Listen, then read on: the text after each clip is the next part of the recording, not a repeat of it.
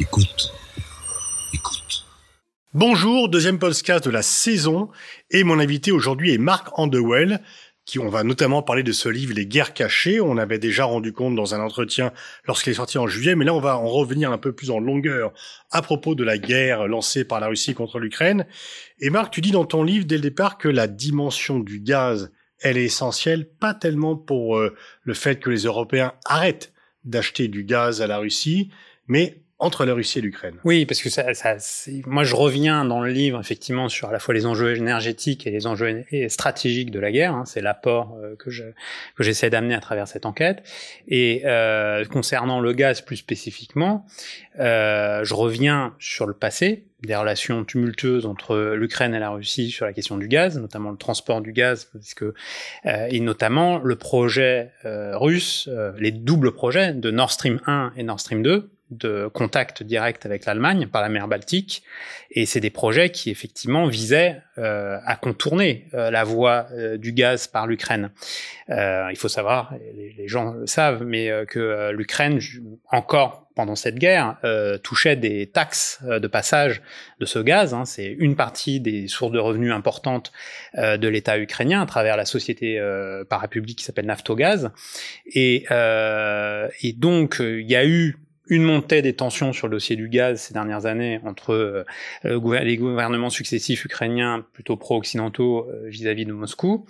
Euh, les tensions se sont focalisées sur Nord Stream 1, Nord Stream 2, notamment Nord Stream 2 parce qu'il n'a pas encore été euh, et il a son ouverture a été interrompue, comme on le sait.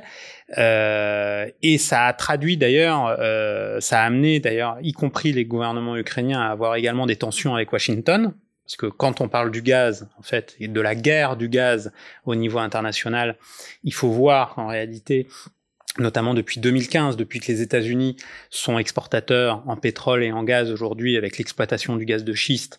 En fait, il y a cette, euh, ce nouvel acteur qu'est les États-Unis sur le marché mondial du gaz. Qui sont redevenus exportateurs euh, de matières premières énergétiques. Voilà, qui sont redevenus exportateurs d'hydrocarbures et de matières premières énergétiques, qui sont devenus qui sont devenus un acteur majeur de ce qu'on appelle le marché du GNL, le gaz naturel liquéfié, à partir de la fracturation hydraulique et donc l'exploitation du gaz euh, de schiste. Et sur lequel Total est toujours présent malgré les demandes. Voilà, sur lequel Total est toujours présent parce qu'ils ont investi plusieurs milliards d'euros. Yamal, c'est deux champs gaziers en fait. Il y en a un sur la presqu'île de Yamal, il y en a un autre en face.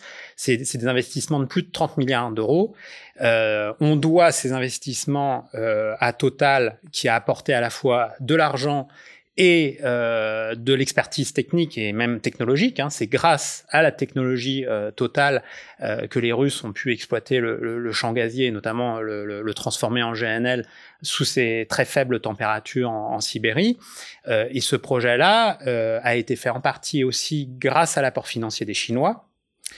Euh, et à l'alliance entre le groupe français Total avec le groupe gazier russe Novatech, dont on parle beaucoup moins, mais qui est extrêmement important, dont on parle beaucoup moins par rapport au fameux géant Gazprom. Euh, voilà. Et donc, je reviens sur cette histoire-là parce qu'en réalité, les Américains, depuis une dizaine d'années, ont fait eux également de, du gaz et de l'énergie, plus globalement, une arme économique à travers le monde euh, pour euh, placer et pour pousser leur avantage sur tout un tas de dossiers géopolitiques.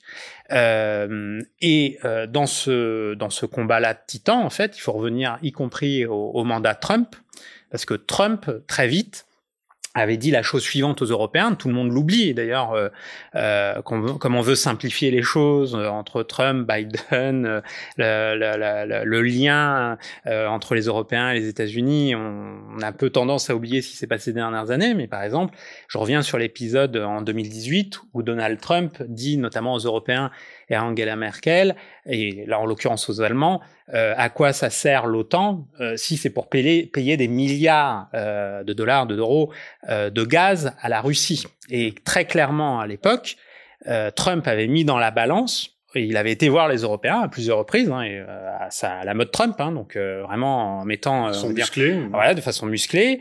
Euh, il avait dit aux Européens, bah, si vous voulez que, euh, en gros, je continue de subvenir aux besoins de l'OTAN et euh, que j'assure encore votre sécurité, bon, déjà, vous achetez des armes américaines, mais aussi, et on l'a oublié, euh, ça serait bien de couper le robinet euh, C'était du opposé gaz à Nord russe. Stream 2. Il s'était opposé à Nord Stream 2.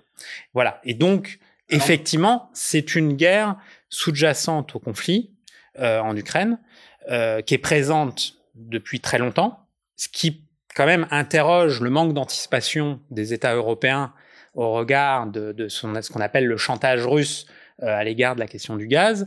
Et donc, je reviens sur tout un tas de- d'épisodes dans le livre, notamment aussi un événement assez important, c'est-à-dire les États-Unis se sont opposés effectivement à Nord Stream 2, mais dans le cadre européen, la France et l'Allemagne étaient sur des positions opposées, et Emmanuel Macron, moi je le dis moins par atlantisme que par volonté à la fois de soutenir la filière nucléaire et en tout cas de ne pas laisser l'Allemagne euh, bénéficier d'une position euh, importante sur le gaz européen, euh, laissant en fait l'Allemagne devenir un hub du gaz au niveau européen.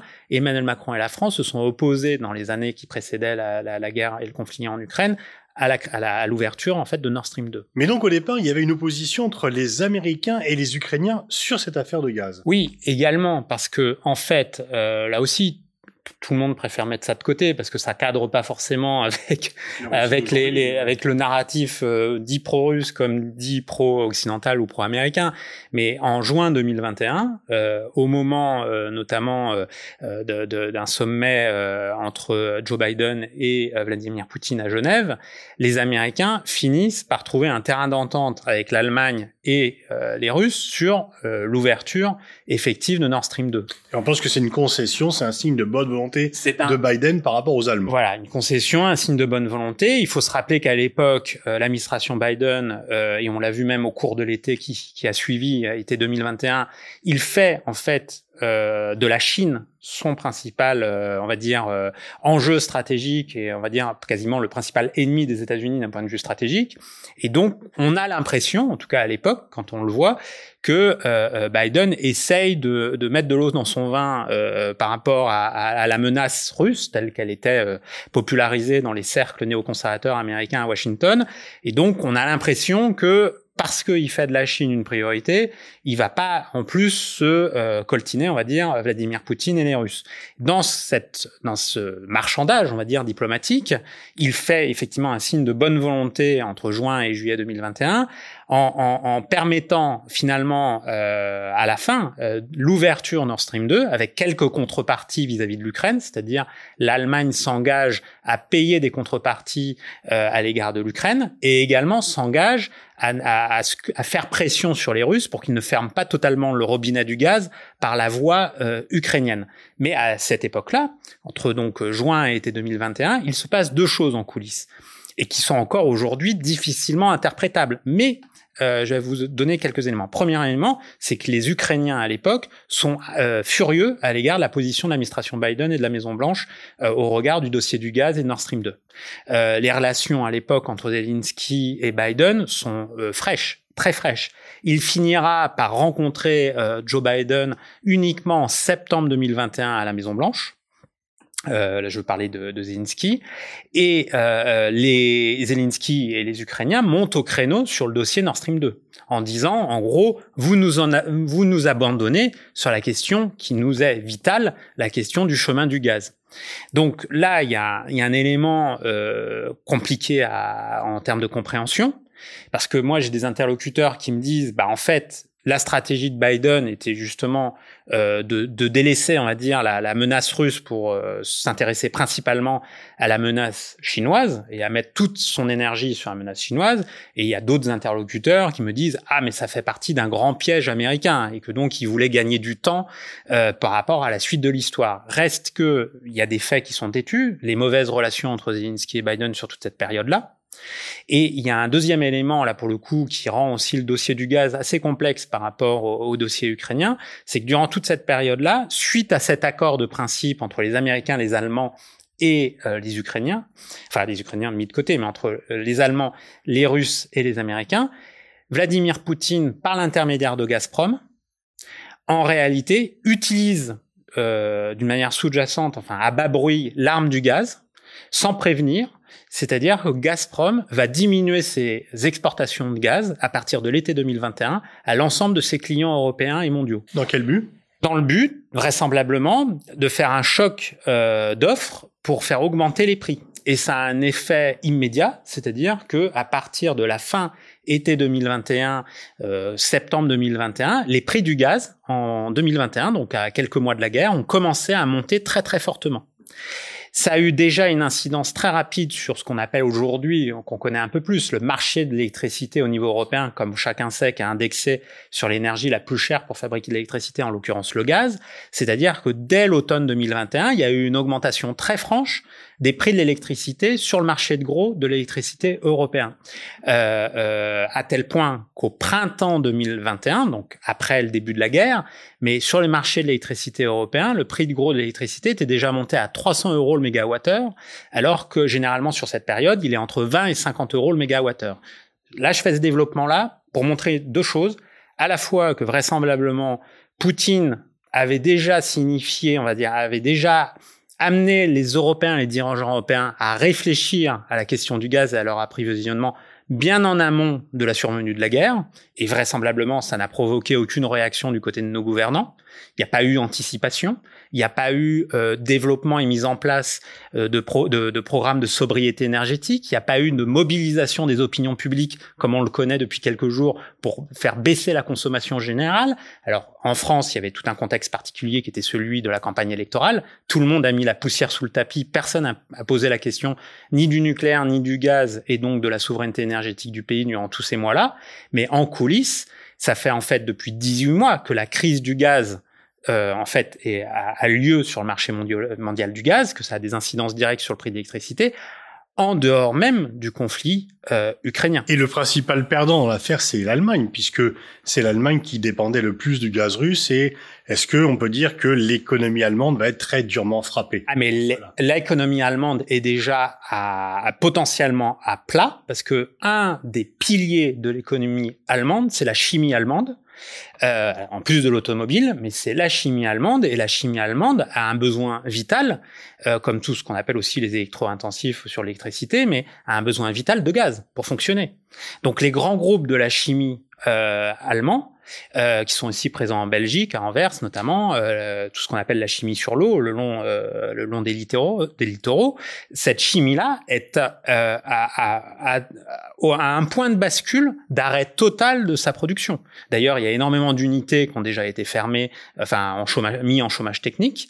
le patronat allemand est fou furieux des positions du gouvernement allemand, y compris vis-à-vis de l'Ukraine, et de un soutien relatif à l'égard de l'Ukraine, même si ça fait pas partie des États européens les plus euh, vindicatifs et les plus soutenants à l'égard de l'Ukraine, mais en tout cas, il faut savoir que outre-Rhin, le patronat allemand, qui est beaucoup plus lié aux enjeux industriels liés au gaz, est, monté largement plus au créneau en coulisses et en lobbying auprès du gouvernement allemand que même le patronat euh, français, on va dire, qui a beaucoup moins d'intérêt industriel.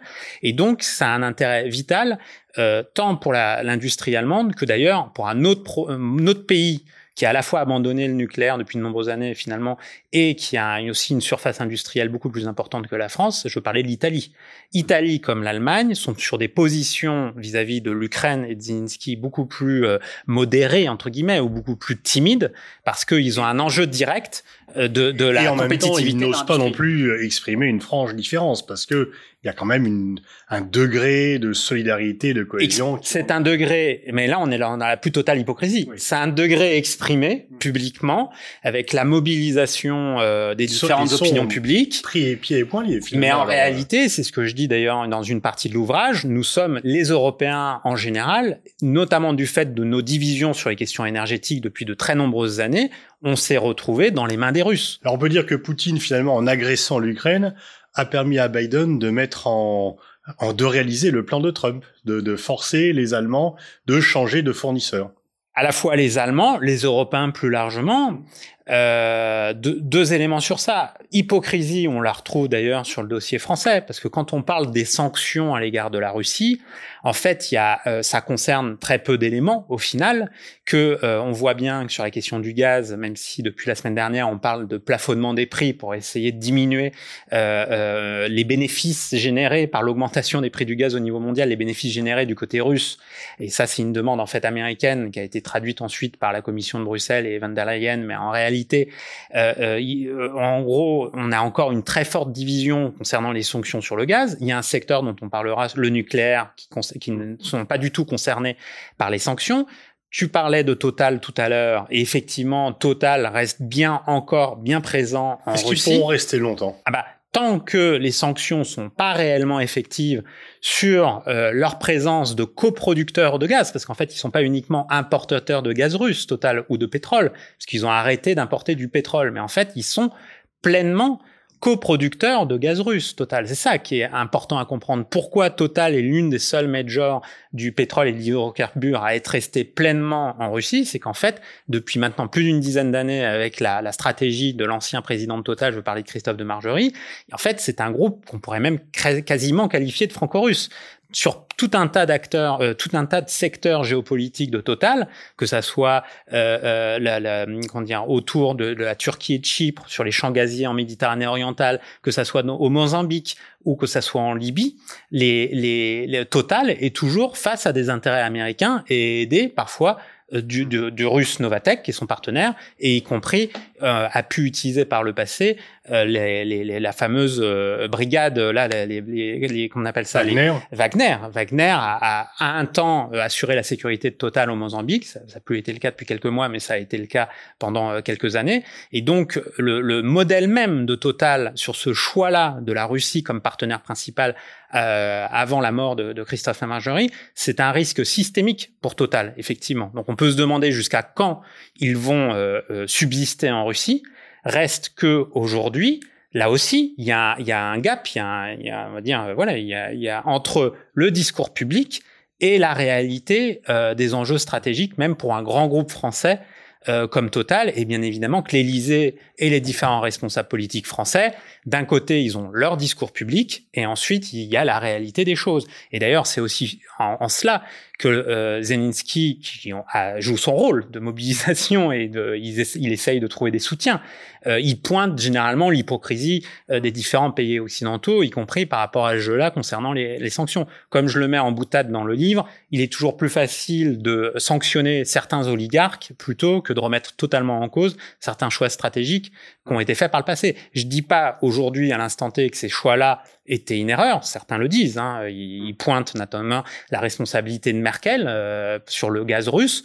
On peut se poser la question, effectivement, il y a une très forte dépendance à l'égard du gaz russe. Pourquoi les Français n'ont pas plus euh, fait la, le pari euh, de, de l'Algérie notamment et, et, du Qatar? Résultat, aujourd'hui, on se retrouve aussi le bec dans l'eau parce qu'il y a eu un sous-investissement dans le secteur dans le secteur gazier algérien qui fait que l'Algérie ne pourra pas augmenter largement sa production. Et bien évidemment, tu parlais de Biden et des Américains. Biden et les Américains mettent en place le plan Trump, ou en tout cas essayent de le mettre en place, en proposant aujourd'hui aux Européens, notamment aux Espagnols par exemple, même aux Allemands, de faire venir du GNL, sauf que c'est un gaz plus cher et surtout très polluant. Plus polluant. Plus polluant, puisque c'est du gaz de schiste. Et par ailleurs, là aussi, même s'ils sont devenus très fortement exportateurs de ces produits hydrocarbures, les Américains pourront pas suppléer entièrement aux besoins de l'Europe.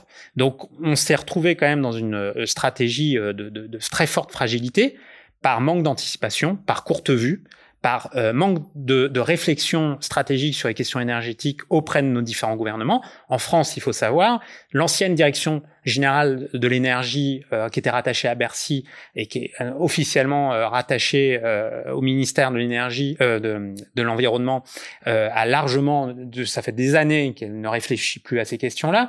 Les, les, seuls qui ont un petit peu réfléchi au sein de l'État à sa question de la dépendance géopolitique des questions énergétiques, de l'approvisionnement énergétique, c'est l'armée de terre, parce qu'elle a aussi, elle regarde, elle essaye de faire de la prospective par rapport aux dangers généraux. Et en France, ce n'est que très très récemment, d'ailleurs on le fait, on le voit d'une manière un peu théâtralisée et très opaque, le fameux Conseil de défense, euh, là, euh, quand dire, mobilisé par euh, le président Macron il y a encore quelques jours. Mais il faut savoir, les Américains, ça fait dix ans qu'ils ont intégré les questions de, de sécurité énergétique et d'enjeux énergétiques euh, dans euh, dans les les plans euh, généraux de l'état-major américain et du Pentagone. Ils l'ont intégré à leur doctrine de défense, c'est ça que je voulais dire. Est-ce qu'il sera plus facile pour les Européens de diversifier leur approvisionnement ou aux Russes de diversifier leur clientèle? Qui euh, sera le plus perdant dans cette guerre. C'est une euh, c'est une lutte effectivement euh, quasiment jour par jour maintenant aujourd'hui hein, parce que comme a été annoncé là encore les, les, les, Russes vont fermer le robinet ils ont fait des annonces bien bien avant le parce que là aussi ils ont fait des annonces bien avant le conflit en Ukraine. Donc, est-ce qu'ils préparaient quelque chose, comme le dit le renseignement américain? Euh, En tout cas, ça, c'est des signes qui vont plutôt dans ce sens-là. Euh, euh, dès 2019, Chine et Russie concluent des grands contrats sur le pétrole, mais sur le gaz. Il y a des projets d'ouverture de gazoducs entre la Russie et la Chine. Il y a déjà un gazoduc qui a été ouvert, mais il y en a un deuxième en préparation pour essayer de répondre, on va dire, au changement de, de, de clients entre guillemets euh, de, de, de, la Russie et donc qui se tourne aujourd'hui de plus en plus sur la Chine. En termes d'exportation de pétrole, par exemple, euh, la, la, comment dire, les exportations de, de pétrole ont bond, euh, russes ont bondi vers la Chine aussi. Donc on voit bien et aussi par rapport à la vente de pétrole vis-à-vis -vis de l'Inde par les Russes, on voit bien aujourd'hui qu'en termes de, de, de, de, de, marge de manœuvre, la, la, marge de manœuvre russe est quasiment plus importante aujourd'hui de changer de client, malgré les difficultés que ça pose problème, euh, que ça peut poser problème, que du côté des Européens de diversifier. Aussi parce qu'on retrouve un élément, c'est que les Européens sont là aussi, continuent à, se diviser, à être divisés. Sur la question du mix énergétique, est-ce qu'on préserve le nucléaire ou pas? Est-ce qu'on fait euh, du plus et on investit largement dans les énergies renouvelables? Et sur la question, premièrement, de l'approvisionnement gazier sur l'hiver qui va venir, euh, on l'a vu, par exemple, l'Italie a totalement grillé la politesse à la France euh, en Algérie. tu euh, pu parler de non-anticipation sur le nucléaire, ça paraît net. On a on, sent, on pensait avoir un parc nucléaire qui nous protégeait, qui nous donnait l'indépendance, et on s'aperçoit qu'une grande partie des centrales ne sont plus en état de marche. Non, alors oui, justement, euh, depuis le début là du, du conflit en Ukraine, il y a, y a, une partie des, des, des, commentateurs qui disent ah mais on a quand même le nucléaire, euh, les Allemands ont fait euh, on fait que des bêtises, ils ont pas le nucléaire donc ils sont extrêmement dépendants. Mais la situation de la France est tout à fait tout à fait paradoxale comme tu le rappelles, c'est que on a vécu sur le mythe de l'indépendance énergétique parce que on disposait du plus grand parc nucléaire mondial. On regarde, enfin, on a 56 réacteurs. Euh, euh, les Américains, on a un peu plus, mais en termes de proportion de production d'électricité, on a plus de 70% de production d'électricité issue de l'énergie nucléaire. Alors là, il y a, c'est un double mythe. Premier mythe, c'est que euh, les soutiens à l'énergie nucléaire en France depuis très longtemps, depuis de nombreuses années, ont, eu l'argument de la euh, justement de la souveraineté et de l'indépendance énergétique par le nucléaire. Premièrement. Et ça, c'est un, un demi-mensonge pour deux raisons. C'est un demi-mensonge pour deux raisons. Et d'une, parce que en réalité, euh, euh, euh, comment dire, euh, quand on parle d'énergie, faut jamais, on, on, on, a tendance à ne parler que de l'électricité et pas de l'ensemble de la consommation énergétique. Or, sur l'ensemble de la consommation énergétique, la part du nucléaire, en fait, est assez réduite en réalité. Donc euh, toute la production, enfin toute la consommation énergétique, notamment qui passe par le chauffage, qui passe par euh, l'automobile, bien évidemment, eh bien fait que la France a quand même besoin d'hydrocarbures et, de, carbone, enfin de, produits carbonés, donc euh, de, pétrole et de gaz principalement, mais également de charbon au final, et on réouvre des centrales à charbon. Et sur la question le deuxième demi-mensonge, c'est que sur la question de l'énergie nucléaire, on a fait aussi, en ce qui concerne les approvisionnements, tant en uranium qu'en uranium enrichi, on a fait comme si la France était totalement, euh, comment dire, autonome. Ce n'est pas totalement le cas. On l'a vu, la France, euh, ce, comment les approvisionnements effectués en Mali, effectués au Kazakhstan. On a vu les problèmes géopolitiques que ça peut, ça peut poser comme problème.